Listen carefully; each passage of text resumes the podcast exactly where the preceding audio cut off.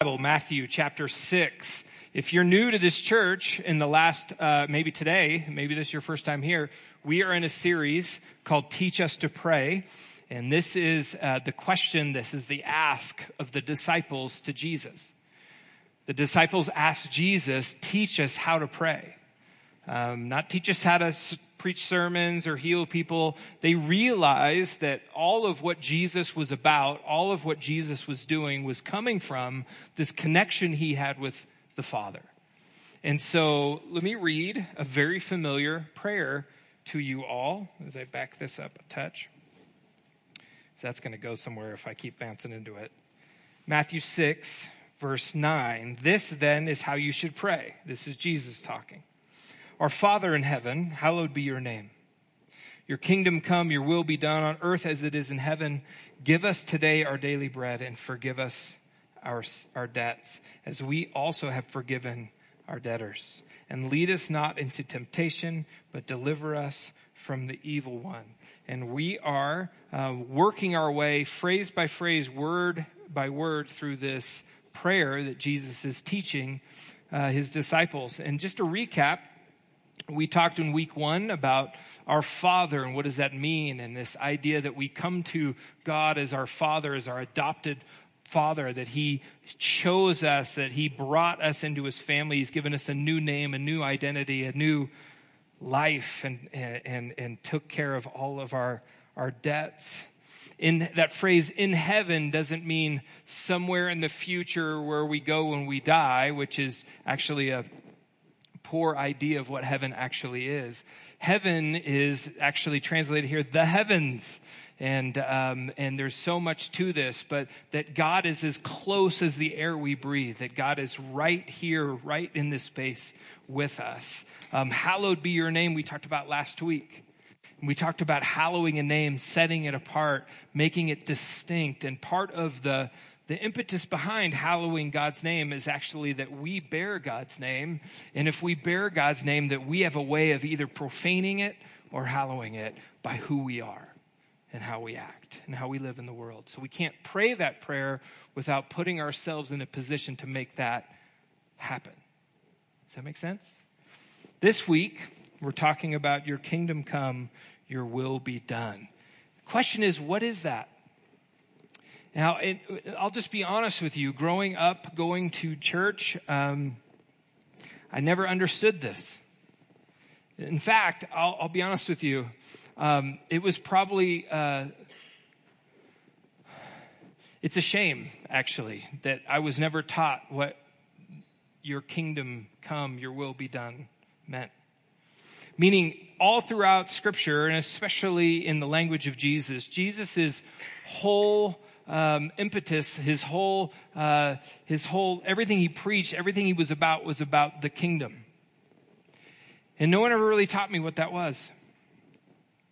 See, I thought growing up, I thought, and, and I'm not bagging like uh, my church or my parents or anything like that, but there was this idea that as a Christian, you just didn't do certain things and um, you did other things and you didn't do certain things because if you did those things, then, um, then God wouldn't help you with these other things, right? And it was about behavior. It was this kind of thing about, you know, keeping on the straight and narrow. And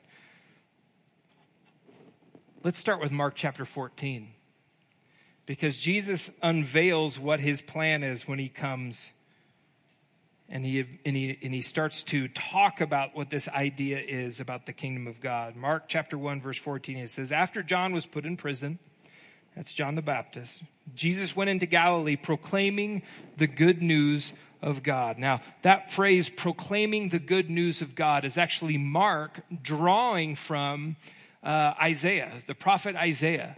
In the prophet Isaiah, in, in Isaiah chapter 61 1, he says this The Spirit of the sovereign Lord is on me, because the Lord has anointed me to proclaim the good news to the poor.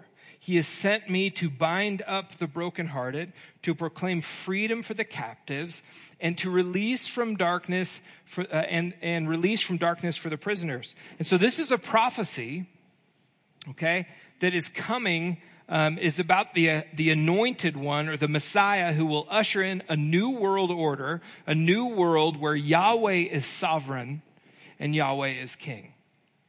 And this is a uh, prophecy that, that ultimately, when, and you see this actually in Luke chapter 4, that Jesus begins to quote this. Um, and a few other things. And all of this proclaiming good news to the poor and to bind up the brokenhearted and freedom for the captives and, and, and release from darkness for prison. All these things are to be coming to pass through Jesus. Jesus is the anointed one. He is the Messiah. And what he's done is he's come to proclaim that that is now happening. And that is now happening right now in the midst uh, of us as, as, as he speaks. So the message of Jesus is encapsulated really in one sentence. And, and here's that one sentence. What's the announcement? The time has come. The kingdom of God has come near. Repent and believe the good news. So Mark's summary of Jesus' announcement is in two parts. There's an announcement part, okay? That we just talked about, and we're going to talk about a little bit more. And then there's a response to the announcement. So the announcement is the time has come. The, the announcement is the kingdom of God has come near. And in order for us to really understand this, we need to ask, we need to ask three questions. The first question is, what is the kingdom of God? And this has been probably one of the most overlooked phrases and overlooked teachings in uh, the American church, to be honest with you. Uh, the American church doesn't talk about the kingdom of God much. And, and I don't know why that is. I really don't. I mean, I have no, I have no answers. Um, but the point is, is that this idea of the kingdom of God can be translated God's rule, okay, or God's reign. The kingdom of God is God's rulership and where God's rulership happens. So it's the active exercising of God's uh, power and authority in, in, in a place and in a time. To paraphrase, let me just read something that I stumbled across the other day. The world is under a brand new government. A new king is in power. Satan and his henchmen have been dethroned. A new society is coming to birth, unlike all of the other ones before it. It's time for healing. It's time for justice. It's time for a whole new way of life. That's the kingdom of God. The best definition of the kingdom of God actually comes from Jesus in what we know as the Lord's Prayer. So when we pray, Your kingdom come, Your will be done on earth as it is in heaven, we're going to walk through that here a little bit. It's actually, your kingdom come, your will be done, is actually a poetic device. It's a parallelism, meaning it is a, it's, it's the first thing is just like the second thing. And what this means is, is Jesus is emphasizing your kingdom come, your will be done is your will be done, your will be done, your kingdom come, your kingdom come. It is all part of the same thing. The kingdom of God is the space where God's will is done, and it could be in a, a situation. It could be through uh, an individual, a man or a woman. It could be um, in a family. It could be in a moment. It could be um, at, at, at a time of need. It's, it's that place where God is on the throne and he is actively exercising his will. And on earth, as it is in heaven, we're going to get into a little bit briefly next week. Um, on earth is where God's will is not always done. As it is in heaven is the space not far away, invisible world all around us, close as the air we breathe, where God's will is done. On earth, God's will is not always done, meaning on earth there are other wills at work. There's human will, there's your will, there's my will, there's uh, different cultural systems. There's systems of economics, and there's different wills happening. There's spiritual will. Um, we're going to get into a lot of that stuff this fall. Um, just a teaser, but sometimes God's will is done, but not all the time. other wills are at play. And they're in conflict with God's will of human flourishing on earth. Jesus says all of that is about to change. God's rule has come near, meaning there's a new thing happening and it's near. And I know this is review for many of you, but we, uh, we talk about the kingdom of God a lot around here because it's all, it's central to Jesus' message. The second question we need to ask is this What does it mean by has come near? What does that mean? And the best way for me to, um, to explain this is, is another way to translate that as imminent, it's, it's pro- approaching, it's arriving, it's within reach. Any road trip people here? You love road tripping? Right on. You like those long road trips? Anybody not like road trips? Uh, let me, let me ask you, this, is, this will be fun. Are there, are, there's, you're either one of two people. You're a journey person or you're a destination person. Okay? Journey people, you love the journey, right? Raise your hand if you love, not Journey the band, although they're awesome, but you love the journey. You know, you're, yeah, you like that, right? Destination people, you just want to get there, right? Yeah. Destination people, let's just be honest. Journey people are probably happier, but they don't get anything done, right? Destination people are get done, they, they get things done. So, road trip, before your f- computer in your pocket, I know this is going to be crazy for some of you. Back in the day, when you took a road trip, before MapQuest, before like a computer told you exactly how many miles it was and what route to take, you spread a map out on a table and you used this thing called a map scale. Okay? And you converted it to inches and then you measured and then you're like, oh, it's about 800 miles. Um, and then you did the math with either your head or a calculator to kind of roughly understand where you were going on your road trip. Then you would start the journey, and they're like, maybe we'll take a rest stop here, maybe we'll do this here, maybe we'll see a big giant ball of twine here, whatever, right? And you head out on your road trip. And you remember, some of you were kids and you were in a car. Me, it was the back seat of a station wagon that faced backwards. Anybody have one of those? Those are sweet anyhow, so you're on your way and you're always asking, when are we going to get there? When will we get there? And what were the signs that you were getting close to where you were going? How could you tell? Well, you could tell because the, the, the signs along the road were telling you this city, how far away, what about. Then you started seeing farms, and then you started seeing uh, billboards, and then you started seeing more and more, more and more the city, and then you were, you were on the edge of the city, and it was like you were there, you were almost there. It's like right up over the horizon or right around the bend. You could see the city. And you weren't there, but it was near, right? It was at hand. It was approaching. It was close. It was imminent. That's what I think is happening here in Jesus' announcements. And then here's the third question we need to ask What would this have sounded like to first century Jews? The problem is, as many of us read this and we read it as, uh, you know, two millennia later with our iPhones and we're just, we're kind of disconnected to the context. For a first century Jew, they were waiting expectantly for God's kingdom. Remember, we talked about this at the beginning of the year. But one of the most deeply cherished books of the Bible for first century Jews awaiting the Messiah was the book of Daniel. And we went through the book of Daniel at the beginning of the year. Um, in fact, if you fast forward here at the end of Mark, chapter 15, verse 43, check this out. Joseph of Arimathea, a prominent member of the council, who was himself waiting for the kingdom of God, waiting for the kingdom of God. There was this idea that, that there was just this expectation and this excitement and this, this deep yearning for the kingdom of God. And, and, and any good Torah observant Jew at the time of Jesus was thinking this way, was waiting for the kingdom of God. Now, Jews divided time into two different ages. And we've talked about this before. This is review for some of you.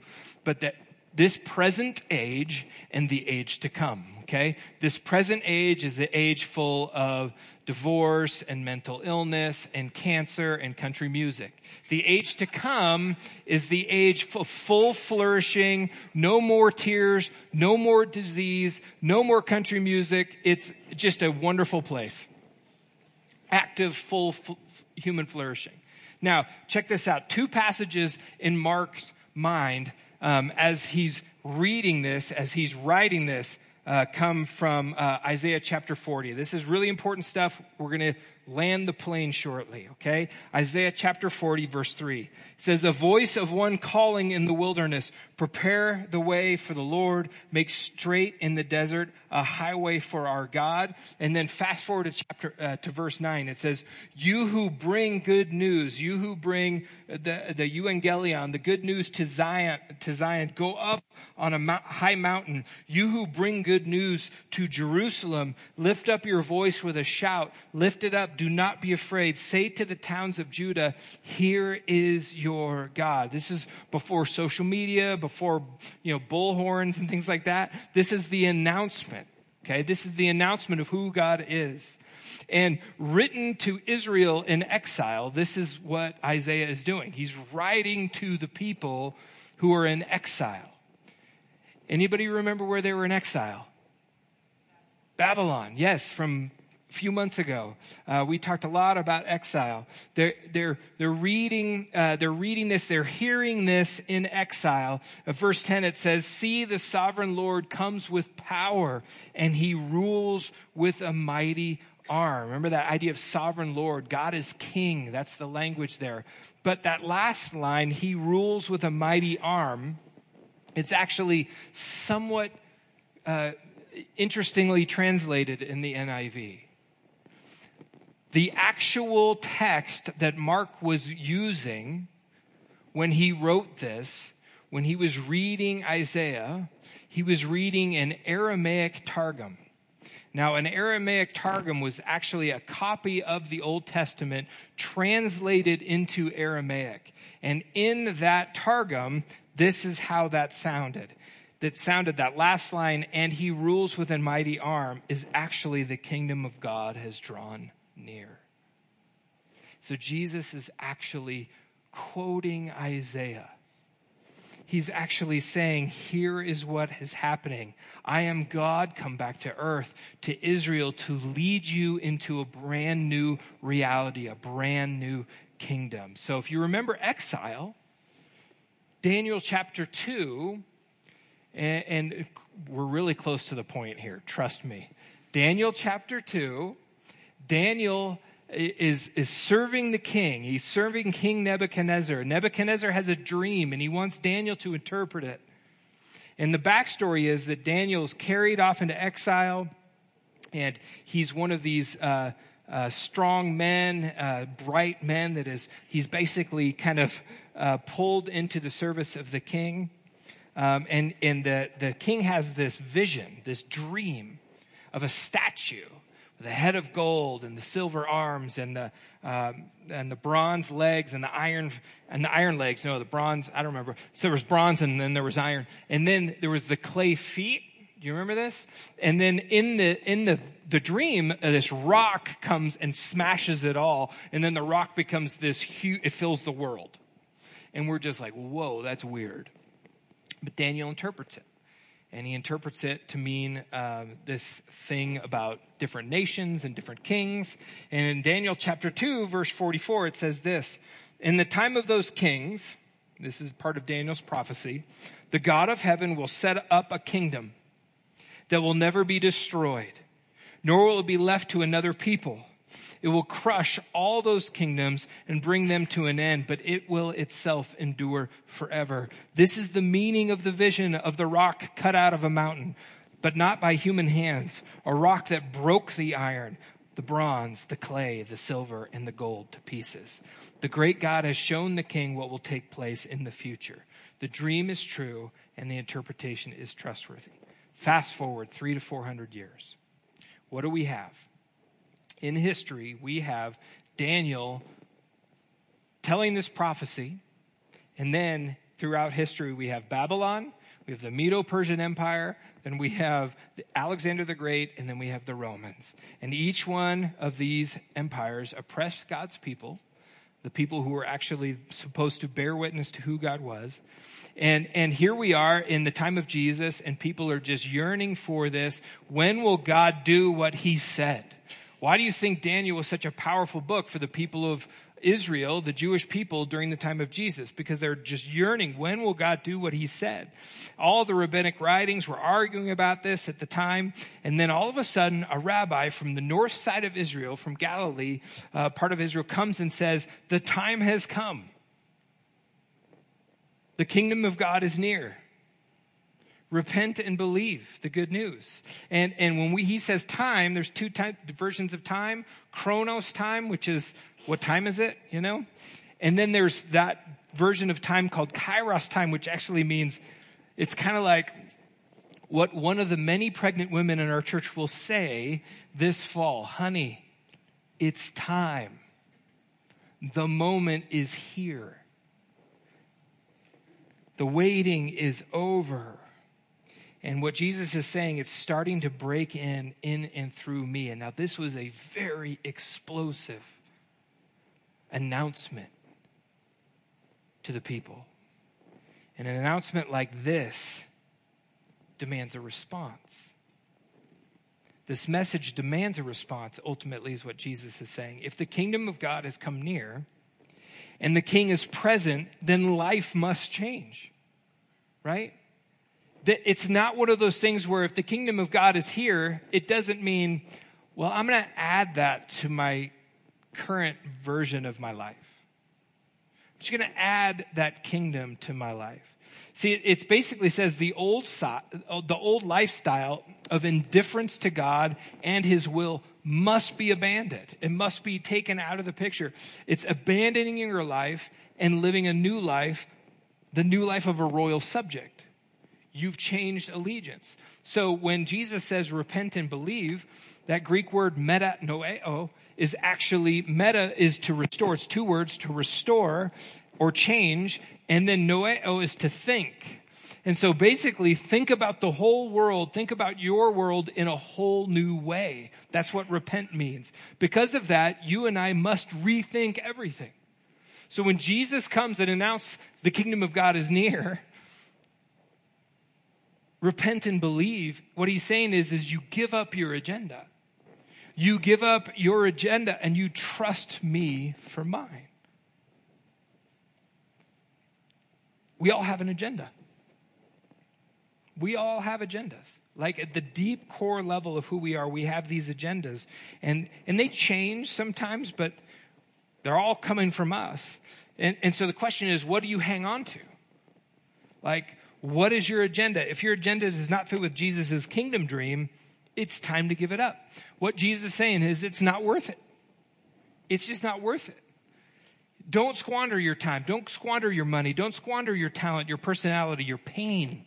Don't squander your brokenness, your past. Don't waste your life.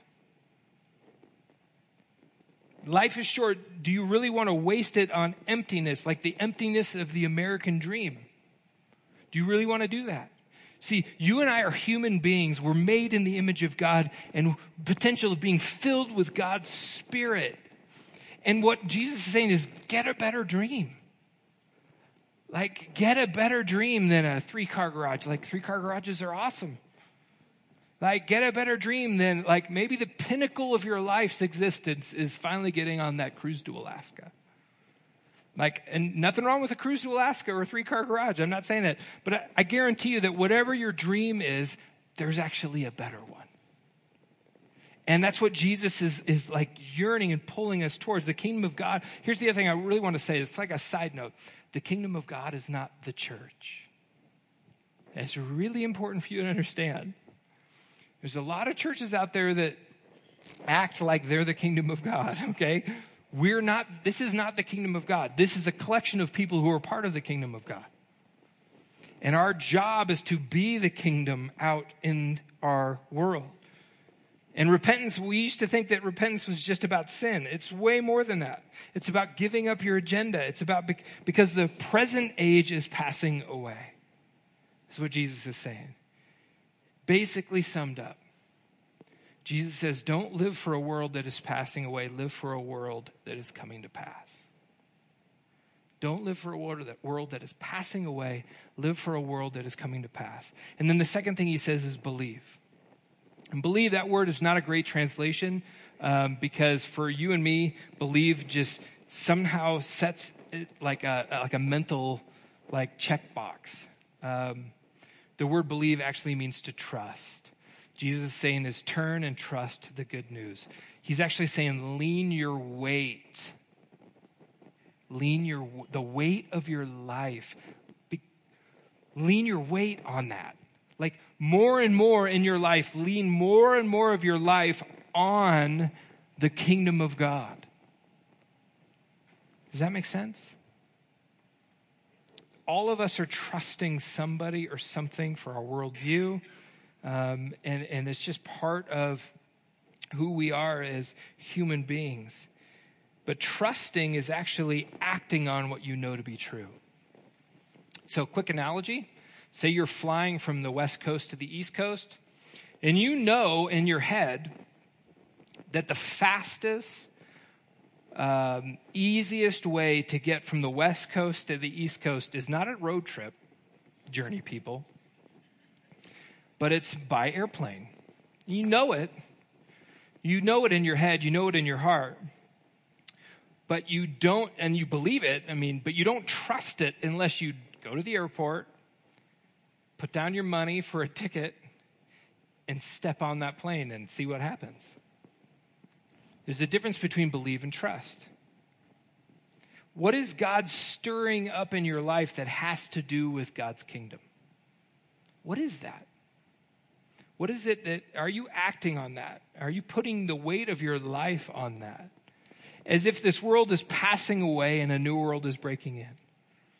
Because the way you respond to the kingdom is about trusting one of the ways for many, many centuries, two millennia actually, that the people of God have put their weight and leaned on and trusted is through baptism. And the act of baptism is something we're going to celebrate this next Sunday. Is a way of saying to the community, I'm putting my weight, I'm putting my trust, I'm putting my life into the kingdom. And it's just going to be a phenomenal day. And we have a number of people who are going to be baptized next week. And, and many of them have been Christians and followed Jesus for a long time. And they just come to realize that it's time for me to actually be baptized. And um, so if you're interested in doing that, it's not too late. In fact, even next Sunday, we'll open up the waters for anybody. But if you want to kind of get yourself on the list. We would love to talk to you. I would love to talk to you. Dan Zazorka would love to talk to you about what that looks like. But that's just one of the ways that people throughout the history of following Jesus have done that. So the last thing I would just say is this.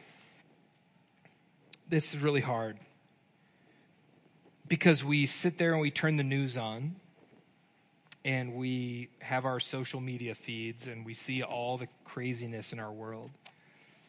And what's interesting is that we actually ask the question many times in our heads how can this actually be true? Like the kingdom of God is near. I mean, this was announced 2,000 years ago. And look at all the craziness that has happened in 2,000 years, right? I believe there's some skeptics in the room some folks in the room that are like, this sounds like this would have been wrapped up by now. Right? In Greek, the command to repent and believe is this idea that it's not like repent, it's not a past tense thing. It's actually present imperfect tense, which means it's an ongoing act of repenting and believing. Not that something happened in the past, but that you and I, as apprentices of Jesus, are repentance and believing and trusting people. And we're always coming back, always repenting, always retrusting. And the thing about asking that question is how can that actually be true? I mean, how can that actually be true that the kingdom of God is here? when there's injustice, when there's broken relationships, when it just seems like things are getting a little bit crazier all over the place. Well, in theology, we call the kingdom of God this idea of the now and the not yet. Meaning, Jesus came and announced the kingdom of God is near. And then he also had these times when he said the kingdom of God is still coming. It's still not yet. It's here, we get tastes of it, you know, like that drive, you know, that, that road trip, that idea of like, okay, we can see glimpses of the kingdom, but it's not quite here yet. And I think about this city. I think about Arvada. Think about the number of years that I've been here and how much I've seen it change in a lot of different ways. Like I said uh, before, I, I, sometimes take rides with officers, and I ask officers all the time as they're riding in the patrol car, How have you seen the city change? How have you seen this place change? And they'll say, Yeah, there's more this, there's more that, there's more mental illness, there's more drug use, all that kind of stuff. At the same time, I'll ask them, How do you, how do you see it getting better? And they, see, they say it all the time. We see more people involved. We see more people caring for people. We see more neighbors caring for each other. We see more neighbors shoveling uh, driveways of senior citizens and taking people meals and showing up at the police department and, and just trying to c- contribute. The city is changing because there are a lot more many anointed ones all over the city. And the answer is what theology calls the now and the not yet. We get a taste of the kingdom coming, but it's not quite there yet. So, yes, we still have to battle through a diagnosis. And yes, we still have to come around each other um, at, at rough news and be in the hospital with each other. And so, when we pray, Your kingdom come, Your will we be done, what are we, what are we saying? We're actually saying two things. It's a cry of loyalty to the incoming kingdom and it's a cry of treason to the outgoing one. At the same time, your will be done on earth as it is in heaven, your kingdom come, is a cry of treason against the, the kingdom that's at work right now, right here. Here's a quote from N.T. Wright to wrap us up. Jesus' resurrection is the beginning of God's new project, not to snatch people away from earth, to heaven, but to colonize earth with the life of heaven. That, after all, is what the Lord's Prayer is all about. So when you pray, something changes in us. Our kingdom wants and desires change. Our loves and our longings begin to change because we're praying this prayer. We're praying, Your kingdom come, Your will be done. Now, this morning, a couple things I want to share we have uh, a packet in the back, actually at the info table, and it's actually available online. There's a bunch of practices in here. Uh, where one practice I just opened up to is the practice of a daily prayer rhythm. There's a number of practices in here. We're adding to them as we go, but you're welcome to take one of these if you want to practice. You can download it online as well. And also, we have some prayer cards here. And this is uh, kind of our prayer initiative crew they, they have a ton of different cards, and these are just handy. You can, you can just tape it somewhere, put it in your Bible, put it somewhere where you're going to see it. Um, just a handy uh, way of just prompting you into okay a conversation and a life with jesus maybe it is praying the lord's prayer maybe it is practicing these phrases as you go through the lord's prayer but as we